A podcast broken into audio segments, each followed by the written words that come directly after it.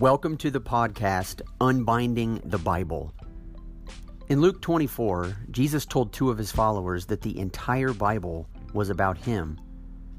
Yet their reading of the Bible had not actually prepared them for Jesus. Sadly, the same thing is still happening today, even in churches.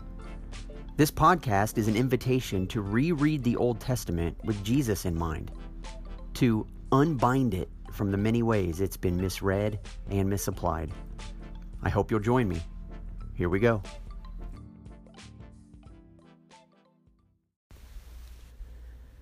In this introductory episode of Unbinding the Bible, I would like to begin by simply introducing myself and why it is that I've decided to do this particular podcast. My name is Joshua. I am currently an Anglican priest in Washington, North Carolina, and have been in pastoral ministry for over 10 years. I absolutely love to read the Bible. I love it that God's given us uh, His Word in a form that we can understand and that we can grasp. And for whatever reason, the more I read it, the more I'm aware of its awesomeness and beauty and power. And yet, at the exact same time, I become increasingly aware of many, many ways in which people have misunderstood the Bible, misunderstood the gospel, um, have chosen to read a book with particular ideas in mind for the best way to interpret it, have made those decisions, have stuck with them. Sometimes that leads them to make good decisions in life, and sometimes it leads them to make very poor decisions. Both um, come from someone actually reading the same Bible. And that's confused me for a while, but it's been really refreshing to simply continue to go back to the same Bible over and ask, how are we reading this differently? What preconceived ideas are we bringing to the table when we approach the Bible? And sometimes that makes people uncomfortable, uh, particularly people in churches. Um, they like to think that because the Bible simply says something, it's therefore very, very easy to interpret it and to know exactly what it says. And if you begin to question ways that the Bible's traditionally been interpreted, then that must mean that you are liberal somehow in the way you are approaching things or that you don't take God's word seriously. And I really don't think that any of those things are true. They might be true. Um, I can't speak for every person who reads the Bible in a particular way, but what I can say is that the Bible itself is one large unified story that is pointing ultimately to the person of Jesus Christ. And that's an easy thing to say, but it is oftentimes much more difficult to see that entire story the way the Bible tells it in a way that makes sense of the world um, in which we live. And so, what I would actually like to do is I would like to start in a section, not at the beginning of the Bible, but actually one towards the end, it's um, at the end of, of Luke's gospel in Luke chapter 24, what the Bible would, I think, unanimously declare as one of its high points, and that is the resurrection of Jesus Christ from the dead. And a conversation that Jesus gets into with two individuals who are incredibly discouraged because of all the events they just watched happen to this person they thought was going to be the Savior. And I'd, I'd just like to walk through a couple of things from that passage because the simple fact that I say sometimes two different people or groups of people or three or four can read the same Bible and get very different interpretations from it isn't really anything new. And it shouldn't surprise us. It shouldn't necessarily discourage us. Because what we see in Luke 24 are two men whose lives are extremely discouraged simply because they had chosen to read the Bible in a particular way and the events that happened to Jesus with the crucifixion and his rejection and his suffering and his death and all of their dashed hopes is not at all what they thought was going to happen to their Messiah based upon their reading of the Bible. And so you know, some of these podcasts I might encourage you to listen into what I say. Sometimes you might want to grab a Bible yourself. I, I am a preacher, and so my tendency is to invite people along with me so they know I'm not just making this up, but I will do my best to just recognize that some of you might be listening to this in the car or while you're doing the dishes or, or somewhere else and you might not have access to a Bible. So in Luke 24, starting in verse 13, um, on the same day that Jesus has been raised from the dead and has greeted a few people already, here's what we read. That very day, two of them were going to a village named Emmaus, about seven miles from Jerusalem. And they were talking with each other about all these things that had happened. While they were talking and discussing together, Jesus himself drew near and went with them. But their eyes were kept from recognizing him. And he said to them, What is this conversation that you are holding with each other as you walk? And they stood still, looking sad. Then one of them, named Cleopas, answered him, Are you the only visitor to Jerusalem who does not know the things that have happened there in these days? And he said to them, What things? And they said to him, Concerning Jesus of Nazareth, a man who was a prophet, mighty in deed and word before God and all the people, and how our chief priests and rulers delivered him up to be condemned to death, condemned to death, and crucified him. But we had hoped that he was the one to redeem Israel. Yes, and besides all this, it's now the third day since these things happened. Moreover, some women of our company amazed us. They were at the tomb early in the morning, and when they did not find his body, they came back saying that they had even seen a vision of angels who said that he was alive. Some of those who were with us went to the tomb and found it just as the women had said, but him they did not see. And he said to them, O foolish ones, and slow of heart to believe all that the prophets have spoken. Was it not necessary that the Christ should suffer these things and enter into his glory? And beginning with Moses and all the prophets, he interpreted to them in all the scriptures the things concerning himself. If you flip ahead just a few verses in Luke chapter 24, Jesus not only has this conversation with these two men, but he then meets up with the rest of his disciples. And he sits with them for a while and he eats with them just as he actually does with these two other men. And we might take a, a look in a future podcast at what happens during these meals. But Jesus, in speaking with the remainder of his disciples, say to them, These are the words that I spoke to you while I was still with you that everything written about me in the law of Moses and the prophets and the Psalms must be fulfilled. Then he opened their minds to understand the scriptures and said to them, Thus it is written, that the Christ should suffer and on the third day rise from the dead, and that repentance and forgiveness of sins should be proclaimed in his name to all nations, beginning from Jerusalem. You are witnesses of these things. Now, there are quite a few things that I would love to point out about these verses, and I'm just going to limit myself to a few. The first is this Jesus turns to his 11 disciples who he meets, and he says to them, Thus it is written. And then he proceeds to say that the Christ should suffer and that he will be delivered over um, on the third day, rise again.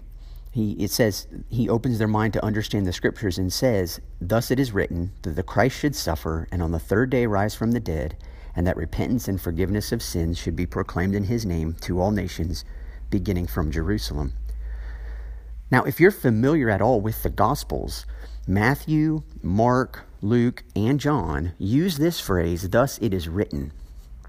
And it's typically a phrase that begins right before the author decides to quote a particular verse, a particular passage, a particular statement from the Old Testament. So, thus it is written, You shall love the Lord your God with your heart, soul, mind, and strength. Something like that. But here, you would be hard pressed to find in the actual Old Testament any statement like the one Jesus is just now giving. You can look high and you can look low, and some people have tried this and don't make much sense of it because Jesus isn't quoting a particular verse or a particular sentence or a particular passage. No, actually, he's doing something far different. He's saying, Thus it is written in all the Old Testament that the Messiah, the ruler, the king, the one in power, will actually suffer and die. And here's what I think is the most fascinating and yet troubling at the exact same time idea about what's happening along this this this road. The two men that Jesus meets on the road to Emmaus said, "We had hoped that he was the one to redeem Israel." And what I find most fascinating about this is that these two men conclude that because Jesus suffered, was rejected, and was killed by the religious leaders, that he is no longer the one who is to redeem Israel. In fact, as Jesus proceeds through the story, it says, We had hoped he would redeem Israel, and yet, as Jesus is now revealing, that he is showing them that the fact that he suffered, was rejected, and died was how he did redeem Israel. And so, with the two men on the road to Emmaus, the same passages in the Old Testament that led them to believe their Messiah would rule and would conquer and would defeat enemies and would set up a reign over all people, and that the Jews would come ushering in and would find salvation next to Jesus, most likely expressed as a defeat of the Romans this view of reading the Bible that led them to see conquering and victory and satisfaction and power and authority and rule, Jesus is looking at the same passages and is saying if you had read them differently, if you had read those same passages rightly, they would have prepared you for a suffering, rejected, crucified, and risen again Messiah. And so all of a sudden, this throws you and it throws me, if we are honest, humble interpreters of the Bible, this raises one gigantic question, and it is this How can we read the Old Testament wrongly? You guess you could skip over that question and ask, Can we do it? And I think Jesus is saying, Yes, you can. In fact, lots and lots of people did just that. But I would like to just bring up a few. I mean, we can read the Old Testament like it's a giant rule book. Many people do this. They, they don't like the Old Testament. They think it's boring. They don't think it's relevant to them today in our age. And maybe this has always been the case, but I'm nearly 40, but as long as I can remember, people have been very, very concerned with making the Bible relevant, making it applicable to me in my own personal situation. And so, a lot of times, the parts of the Old Testament that people don't like are the parts that they don't see as personally relevant to them. But everyone is aware that somewhere tucked in the Old Testament, although not everyone can tell you where, is a list of the Ten Commandments. And then there are other laws that get embedded in places like Leviticus and Exodus and Deuteronomy. And so it's a long and complicated book. It might be able to give you some nice rules to live by. If you really want to dabble in the Old Testament, but you're not real comfortable with it, you might go as far back as Proverbs, because Proverbs at least has some nice, pithy little easily understandable statements. You can stick them on a refrigerator magnet. You can put them on a card on your dashboard in your car and remind yourself to listen more frequently than you speak. And that would be a good thing to do. And so a lot of people look at the Old Testament like kind of like a grab bag. It's a grab bag of rules. Don't do this, don't do that, do this, and life will go better. Some people view it as a history book. It's the history the nations of Israel and a account of their ancient battles or the kings that reigned at certain points or some occasional miracles that show up throughout the Old Testament, and that these are nice things to remind yourself of, um, but they don't exactly know how they connect with each other. Some people view, maybe because they read the Proverbs, maybe because they know of a few catchy statements that they hear God say, that, that the Bible is kind of like a big quote book. Um, you, you, might, you might conclude this if you walk into a lot of Christian bookstores today who have taken some really nice, pithy, catchy quotes and have sewn them onto uh, fabric or blankets or pillows or put them in a nice little picture frame. And they can serve people really well, particularly if you know the passages where those statements come from. They are rich, they're powerful. They are the words of God to people.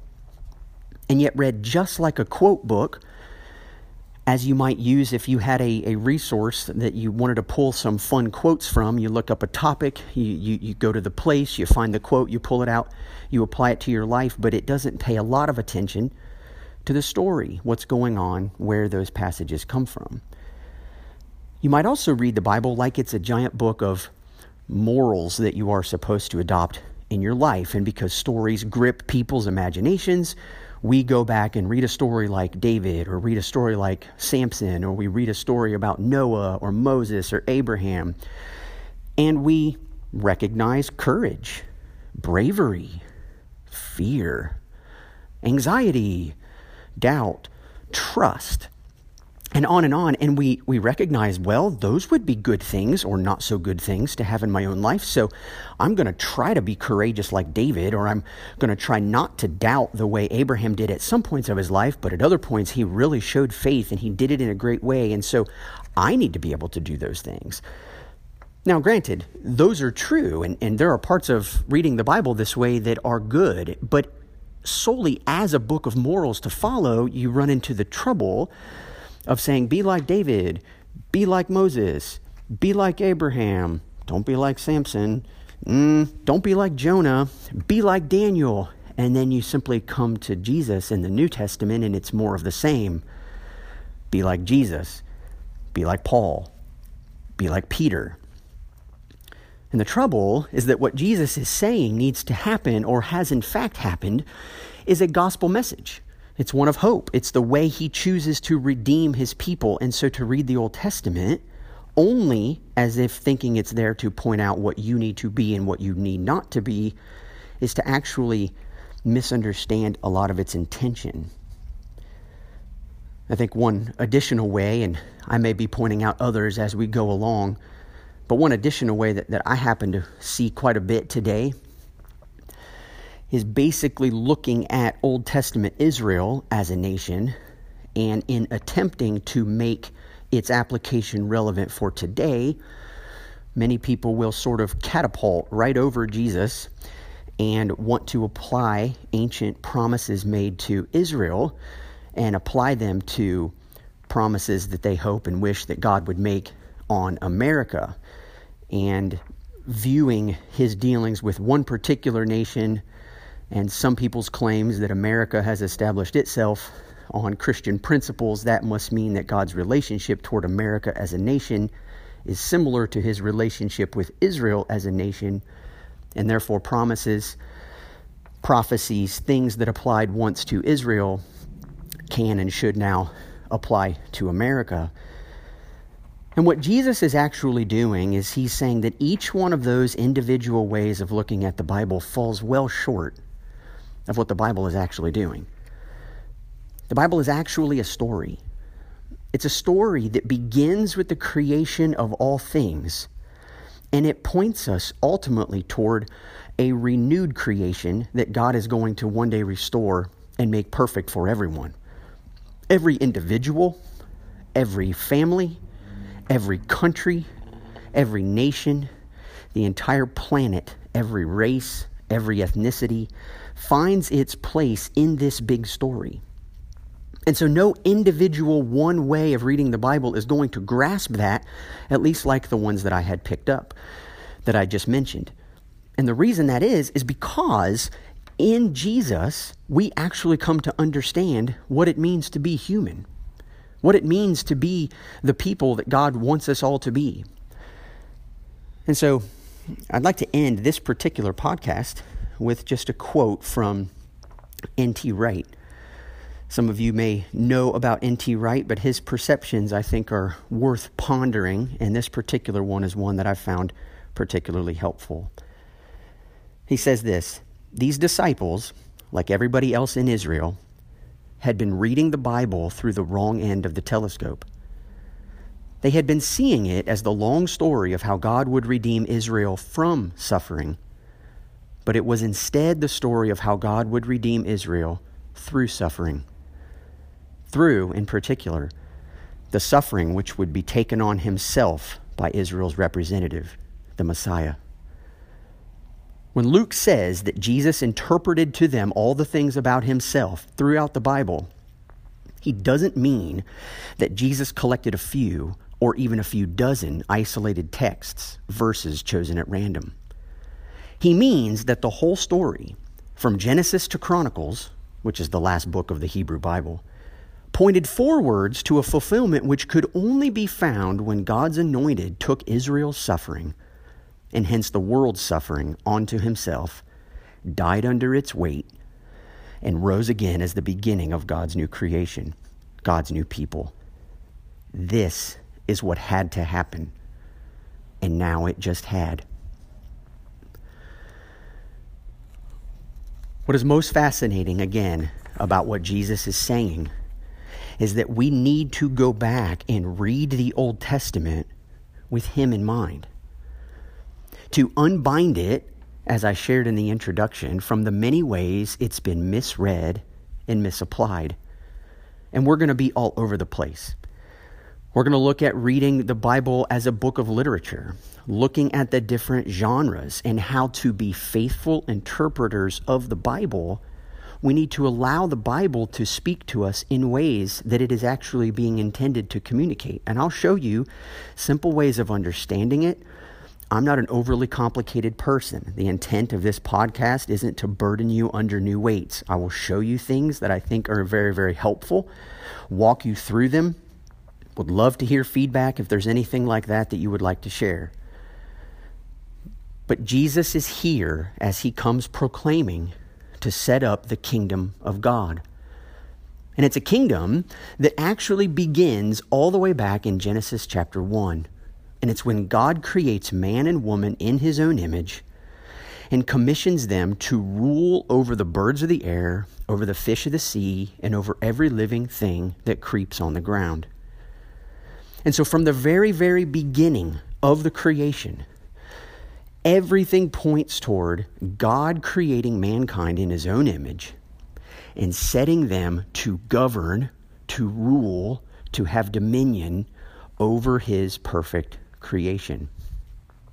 All along the way, though, particularly when a serpent comes and tempts the first man and the first woman about how they are going to go about ruling the earth.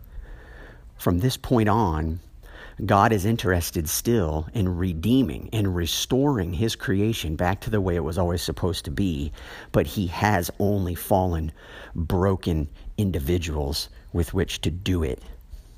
And so the biblical story, and we'll look at this in more detail, is ultimately here to point out that despite what we think and what we see, that what Jesus is telling his disciples is that life comes through death. Weakness overcomes strength.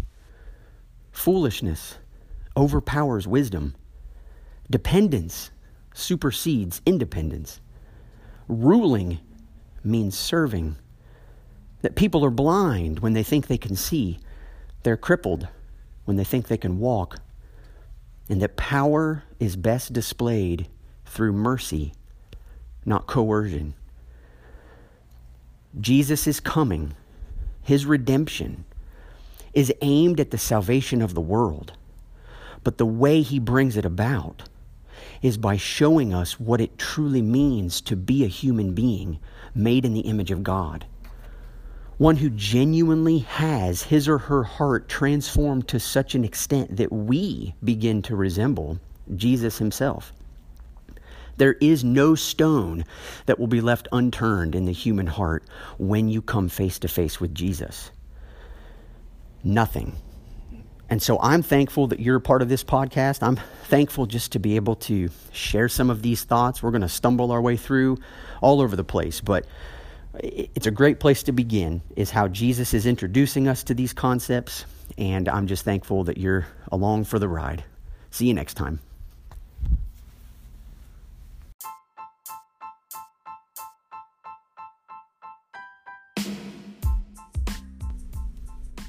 I hope you enjoyed today's podcast. If you would like to hear more, I plan to release a new episode every Thursday going forward and hopefully we can learn some things together about the Bible. Have a great day.